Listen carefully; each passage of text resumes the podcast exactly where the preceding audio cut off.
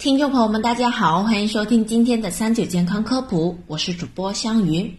抵抗疫情，我们一起。以下是疫情的最新消息。据国家卫健委发布，截至2月11日24时，据31个省、自治区、直辖市和新疆生产建设兵团报告，现有确诊病例38800例，累计治愈出院病例4740例，累计死亡病例1113例，累计报告确诊病例44653例，现有疑似病例16067例，累计追踪到密切接触者451,462人，尚在医学观察的密切接触者185,037人，累计收到港澳台地区通报确诊病例77例，香港特别行政区49例，死亡1例，澳门特别行政区10例，治愈出院1例，台湾地区18例，治愈出院1例。老人家习惯外出遛弯，现在需要长时间待在家里，身体不舒服，对疫情紧张又害怕，应该如何缓解紧张的情绪呢？对于这样的老年朋友有哪些建议？知识点1，要尽量不要出门，减少被感染的风险，可以在家里因地制宜地做身体锻炼，如果确实需要出门，也一定要去宽阔空旷的地方，尽量避免和人近距离接触。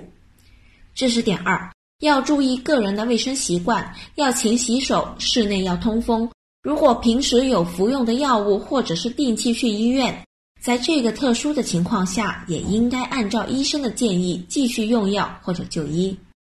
知识点3，要看官方的新闻，不要轻信和传播个人转发的疫情相关的消息，避免引起不必要的恐慌和盲目的乐观。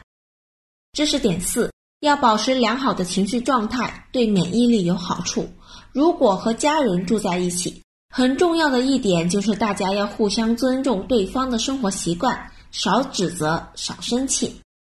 知识点5，如果负面情绪比较强，长时间的感到恐惧、焦虑、不舒服，也可以拨打心理援助热线寻求专业的帮助。特别提一点的是，如果看到穿着防护服的疾控人员时，会感到紧张、恐慌，尤其在社区看到这样的人在工作，这种恐慌情绪存在其实是正常的，因为在日常生活中很少会碰到这样的情况，生活经验少，而这种恐慌情绪在很短的时间内是可以消失的。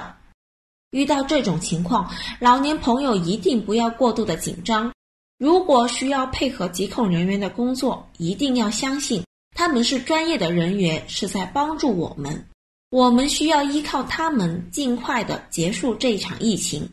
如果身边有小朋友，也要借助这个机会给他们讲讲疾控的相关科学知识，安抚好他们的情绪。好了，今天的节目到这里就差不多了，如果您有任何的疑问，欢迎在评论区给我们留言，我们下期再见吧。